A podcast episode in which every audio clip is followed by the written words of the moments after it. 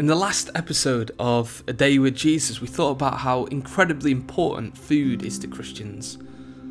We won't get far in the Bible without coming across food, and we saw how Jesus loves food and, and the church loves to feast like Jesus does. But Christians are also a people of fasting. Jesus taught us this in Matthew chapter 6, and he himself fasted. If you're anything like me, though, we're more prone to feasting than we are to fasting. It's partly because I, we love food, and there's also a lot of misunderstanding about fasting, which can make it overwhelming to us. In the rest of this episode, I want to lay out something of what fasting's not, what the Bible says it is, and how we might go about fasting. Well, first of all, what Christian fasting's not. It's not about weight loss. Currently, there's a lot of talk about intermittent fasting as a diet tool. Now, whether or not it works, I'm not sure, but Christian fasting's not about losing weight. It's also not about giving up anything. This is an important point. Biblical fasting's not really about giving up Netflix, the gym, or our phones. Of course, it may be a valuable thing to give up or spend less time on the internet. And sometimes the Bible speaks of giving things up for a season, like sex in 1 Corinthians 7, verse 5. But that's for a limited time, for specific purposes. But fasting in the Bible is about giving up food and sometimes water for a limited time. It's not about freeing up time as well. I've heard people talk about fasting as a way to create some more time.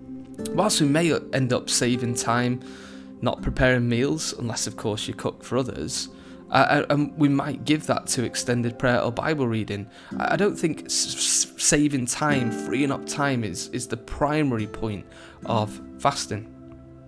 It's also not about impressing God. God accepts us when we put our trust in Jesus, in his death and his resurrection for us.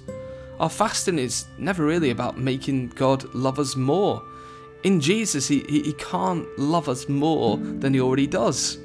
It's not about making ourselves acceptable before God. But, and it's also not about impressing other people. Jesus warns about this in his teaching on fasting in Matthew. He warns us about fasting to be seen by others. Rather, he says we should wash our faces, get on with our days without making a big fuss. Well, look, what is fasting in the Bible then? What do we learn about fasting? Well, fasting can be for various periods of time. Some fasts are for a day, 1 Samuel 7 6, three days, Esther 4 verse 16, seven days, 1 Chronicles 10 12, and some are even for 40 days, like Deuteronomy 9 9, we see this, and of course, Jesus fasts for 40 days in Matthew chapter 4. Fasting can be done alone or with others, uh, and, and sometimes is done for specific purposes like praying for the nation. The key thing is, though, that Jesus teaches his followers to fast, and this has been the practice of the people of God for, for centuries.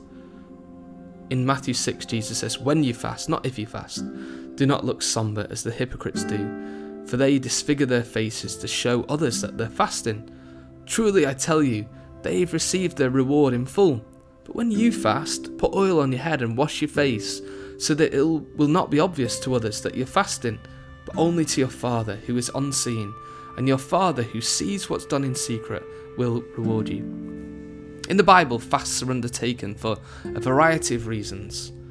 Firstly, fasting's about being hungry. Let's not miss the obvious.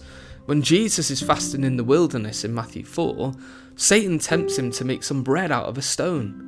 Jesus replies, Man does not live on bread alone, but by every word that comes from the mouth of God. Fasting is about remembering where true life comes from. Yeah, God gives us food to eat, but ultimately, He's the one who gives us every breath. Fasting also teaches us dependence.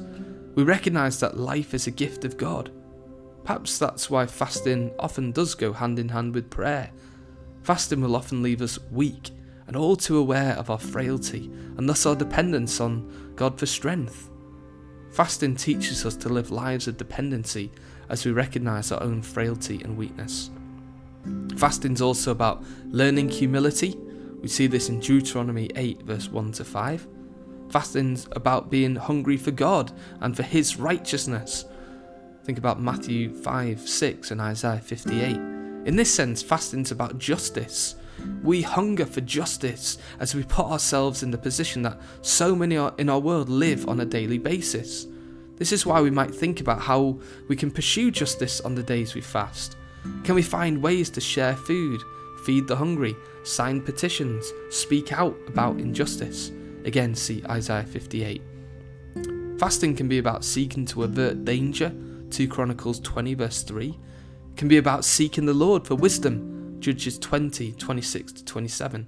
It can be about mourning, Psalm 42, verse 3, and repentance, Jonah 3, verse 5.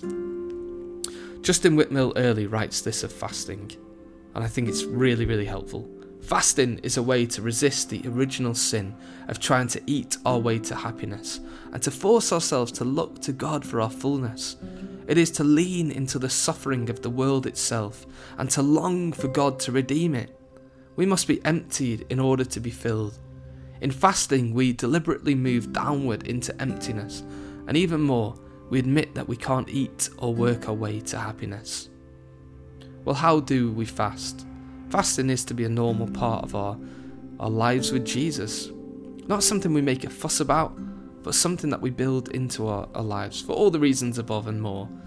But here are some things we might consider. If we've never fasted before, then start small.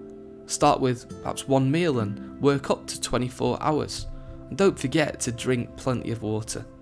We might also think about developing a regular practice of fasting one document in the early church advised that Christians fast two days a week.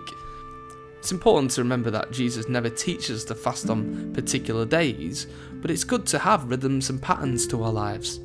Having a regular pattern of fasting doesn't mean we can't fast for specific times and reasons at other points. But it might be helpful to, to fast one day a week and uh, be speci- specific about that and stick to it. Also, we might pray and ponder the biblical teaching of fasting. We do need to learn from God about fasting. But if you fast and you find that you're struggling and become unwell, then please be wise. Talk to a doctor, follow their advice. And of course, there are reasons why we may not be able to fast. Perhaps if you're pregnant or breastfeeding or on medication or unwell. Again, please be wise and seek advice where necessary. But fasting is a gift of God to his people, and we'd be wise to build a pattern of fasting and, of course, of feasting into our lives that we might know the fullness of Jesus, the bread of life.